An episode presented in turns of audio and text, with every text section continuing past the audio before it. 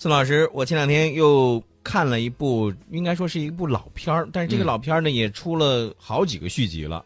这个电影的名字呢叫《谍影重重》啊，谍影重重《谍影重重》一二三四，据说现在也出到五了，是吧？嗯哎这个啊，我觉得都是这个在艺术上的一种加工啊，这个电影的一种艺术的一种对于像这个特工题材啊这种这种这种这个一种诠释吧，是吧？有的时候，我个人认为啊，嗯这个文学作品啊，它有可有可能源于生活，高于生活，但是啊，有的时候你就会发现，这个生活比这个剧本还有意思。那是啊，我觉得这个生活更是多姿多彩的，而且生活往往充满着一些意外。您那话怎么说来着？明天和意外不知道哪个先来是吧？我先告诉大家，出事儿了，出什么大事儿了。又出什么大事儿了？你老是这样的啊！这个绝对是大事儿。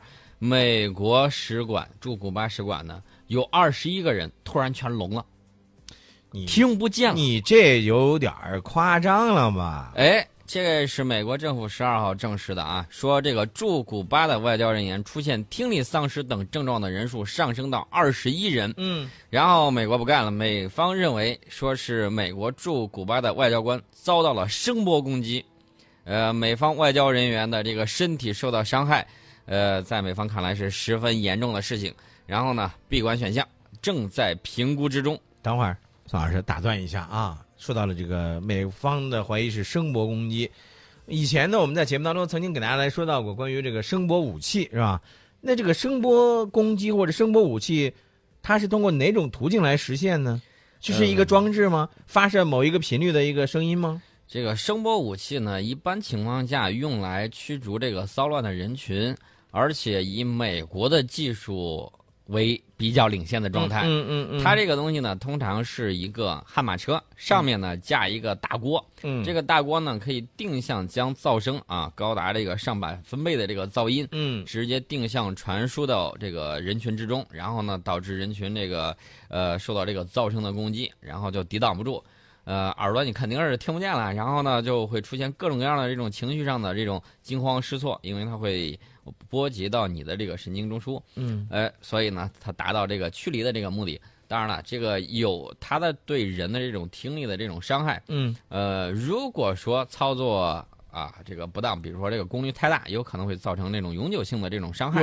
这个听起来威力还是相当大的啊。而且呢，它这个发射的时候，这个大锅基本上呈扇面就过去啊，啊不可能说是特别定向于某一个地点。啊啊，你说它可以集中不可以？可以，但是这个散布面还是比较大的。那么这问题就来了，你像这个美国驻古巴使馆，那它这个应该说是并不是像一个一片儿都是它的一个一个地方嘛，对吧？它只是一栋楼，应该这样的理解，对不对？美方的这个说法，呃，跟你这个说法还不太一样。啊他说我是特定房间，某些人正开会呢，我就听不见了。哎呦呵，喂，这个呢就觉得你看，真的越来越像大片儿的一种感觉，大片儿即视感了啊。嗯这个古巴外交部呢，在这个官网上发表声明说，古巴对这个事件是高度重视的，并且成立专家组进行调查。目前事件呢仍在调查之中，尚未发现美国外交人员出现身体异常的原因。而且为了查明事情的原委，美国官方的有效配合十分关键。如果此事件被政治化，或在尚未有确凿证据和调查结果的支持下就仓促下结论，将令人遗憾。这个我看到他们之间的这个沟通啊是有的啊，怎么沟通呢？这个古巴方面对这个事情很关注，然后呢成立了多个机构组成的专家委员会展开调查，并且加强了对美国驻古巴使馆建筑和人员的安全保护。美国驻古巴使馆和古巴安全部门建立了直接联系，随时处置紧急情况。古巴政府还允许美方派专家参与调查，并将古方所有调查进展和数据同美方共享。然而，调查人员至今没有找到引起美国外交官健康问题的确切原因、可疑设备和嫌疑人。嗯，所以在这种情况下，呃，美方呢，这个美国和古巴这个关系啊，我们都知道，一直以来这么多年以来是风风雨雨，雨雨风风啊。嗯，我们看到底谁会拥有这样的这种武器？古巴政府并不拥有这种声波武器，也不太了解这种先进的武器和设备。呃，全世界这种东西拿得出手的就几个国家，美国算一个，俄罗斯算一个。这种东西呢，太先进了，一般的这个国家呢，它没有。古巴现在你说会不会有呢？这个不好说。而且古巴也说了，呃，我这个古巴没有对美国驻古巴外交官进行任何形式的攻击，嗯也绝不允许第三方在古巴领土上展开针对任何外交人员及其家属的袭击行动。哎，第三方，第三方可能会是谁？你想一想。嗯哼，哎，这件事情我跟你说啊，背后的影子是谁？这个事儿呢，咱不给这儿乱说、乱猜测，因为现在呢，就包括美国、包括古巴，他们都没有查出来事情的真相嘛，对不对？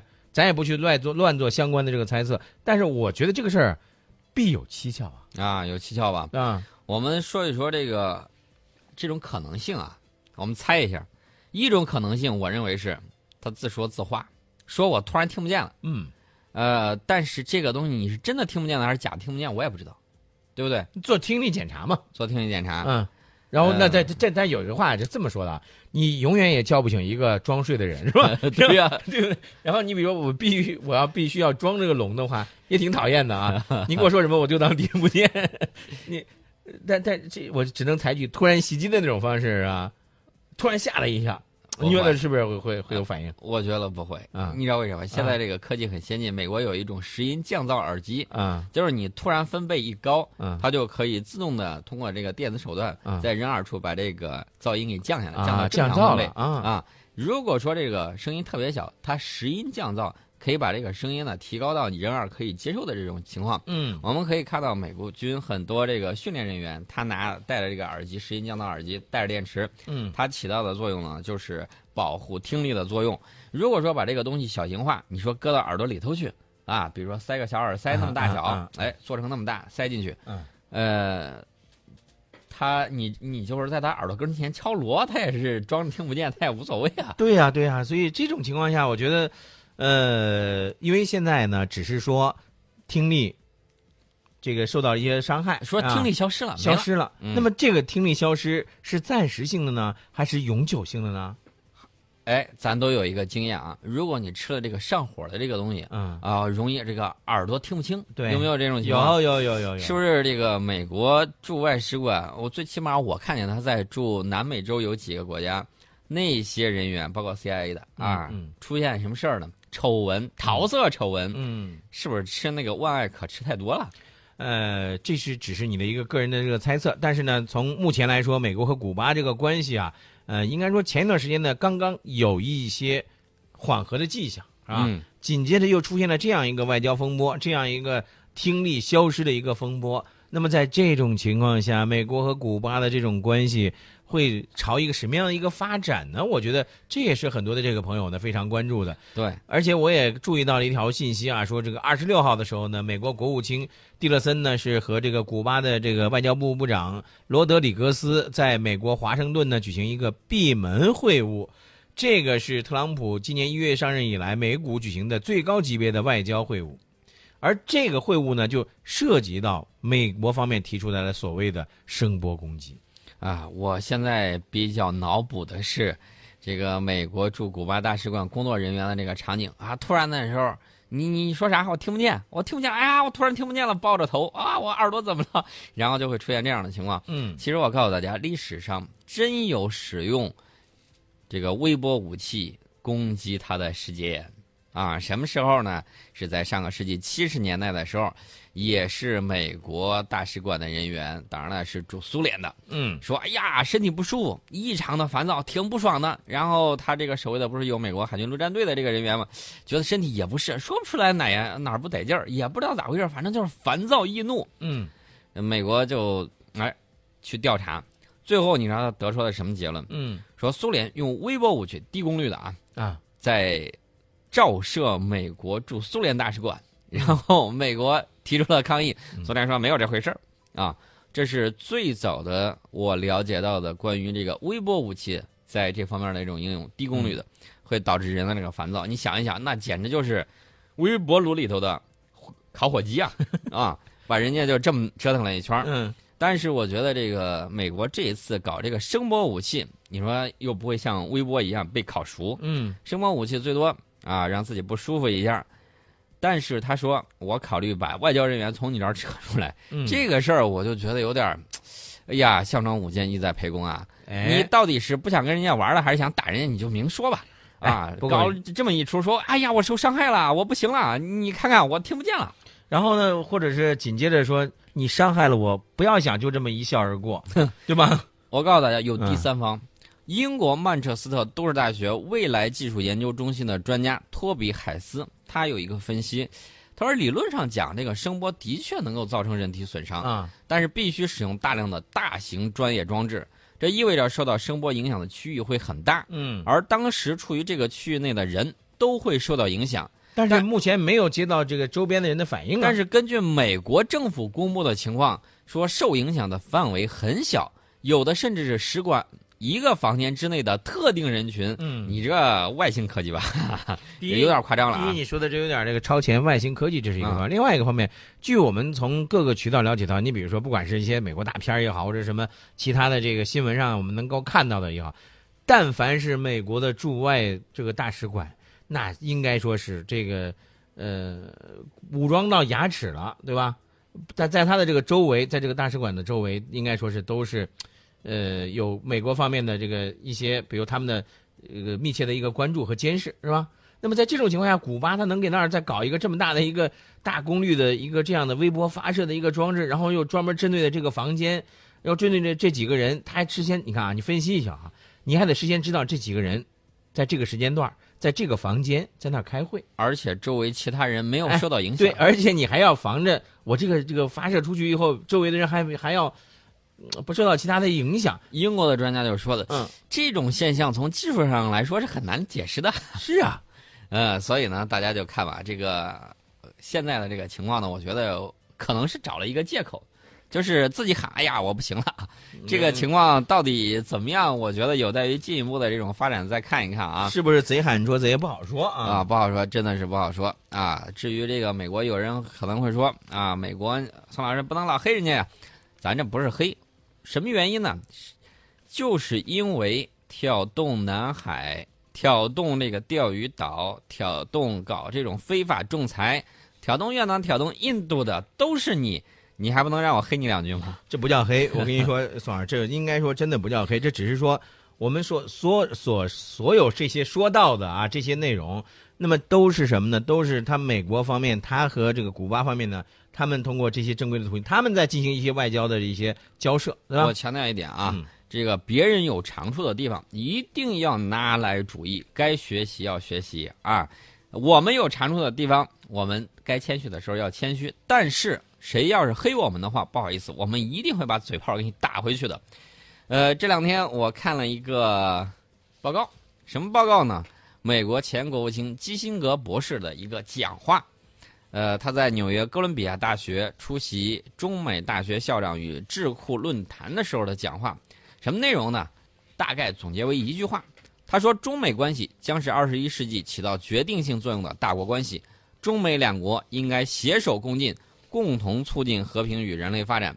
我也是这么认为的，呃，但是有一点，能不能不要做那么多啊各种各样的这种小动作？这样的话，我觉得图耗国力，弄得感让人感觉你这个实力确确实实在衰减啊。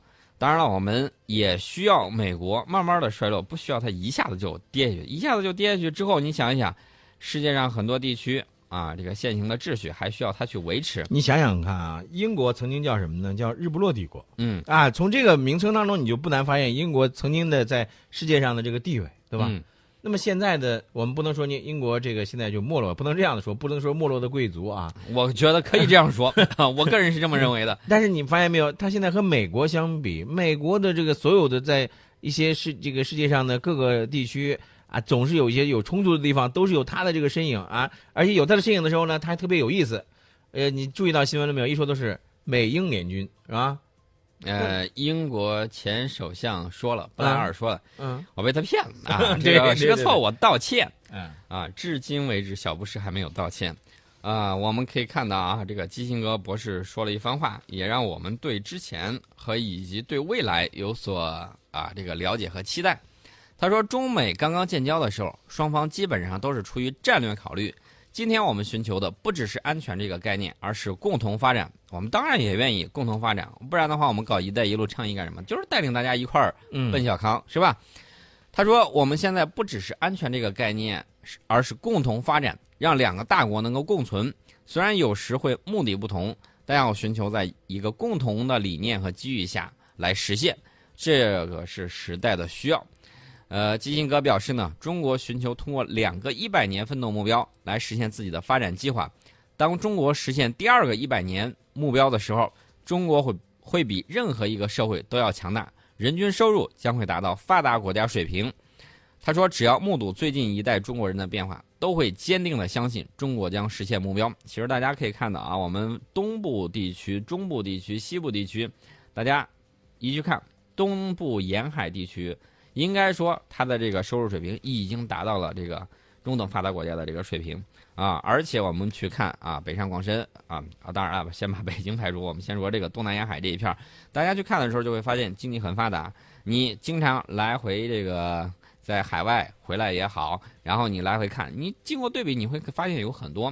我当然是鼓励大家更多的啊走出去啊，不光是创办企业，不光是这个在全世界实现资源的。全球配置，另外一方面呢，也希望大家把我们的文明传出去，把别人先进的地方引进来。当然了，人家的这个糟粕，那就留给他自己好了。对，啊，这个这是我们刚才今天说到的，呃，一个是啊美国和古巴的一个关系，另外一个呢，我们也关注了一个政坛的一个曾经的一个风云人物基辛格，他在谈到了中美两国之间的这个关系的时候呢，一些。看法和观点，其实关于中美两国的关系的发展，呃，以及未来的一些这个发展，我觉得，但凡是有识之士啊，都觉得应该是，呃，大家能够跨越太平洋，对对吧？基辛格自己说的，说如果一九七一年我第一次到中国的时候，有人给我一张现在北京或者中国其他城市的照片，我肯定觉得不现实。但是现在呢，你去看一看。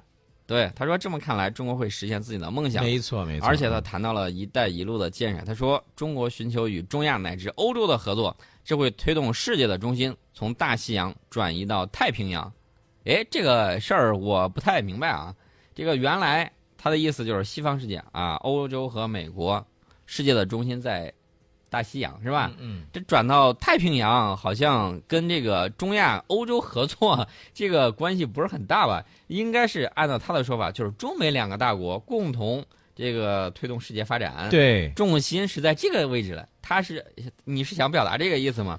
你要是想表达这个意思，其实我的话很简单。嗯，太平洋很大，嗯，容得下中美两个国家。要不你一半我一半，你看怎么样？我们共同治理，共同管理。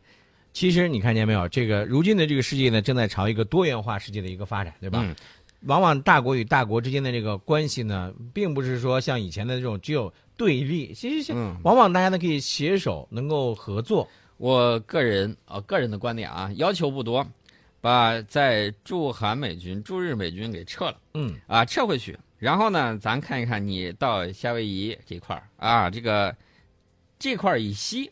是不是我们来管理一下？嗯，然后那边这个以东你自己看着办。嗯，你说的这个特朗普不知道听到以后会有什么样的一个感觉啊？我个人的一点看法啊，不代表本台的观点。对，呃，当然了，大家都有这个大国梦，都有这种雄心壮志。嗯，那么作为法国总统五常之一的法国。他又会有哪些想法呢？这个马克龙啊，他上台之后呢，他其实也是有自己的一些想法的。嗯，而且呢，我们也知道，马克龙呢，他在政坛上应该说有他的自己的一番雄心壮志。嗯，但是他这个雄心壮志能不能够实现，或者说他所希望的这种所谓的强大的欧洲能不能够实现呢？能不能够唤醒欧洲呢？我们在稍后的这个半点报时广告之后呢，会继续和大家来聊。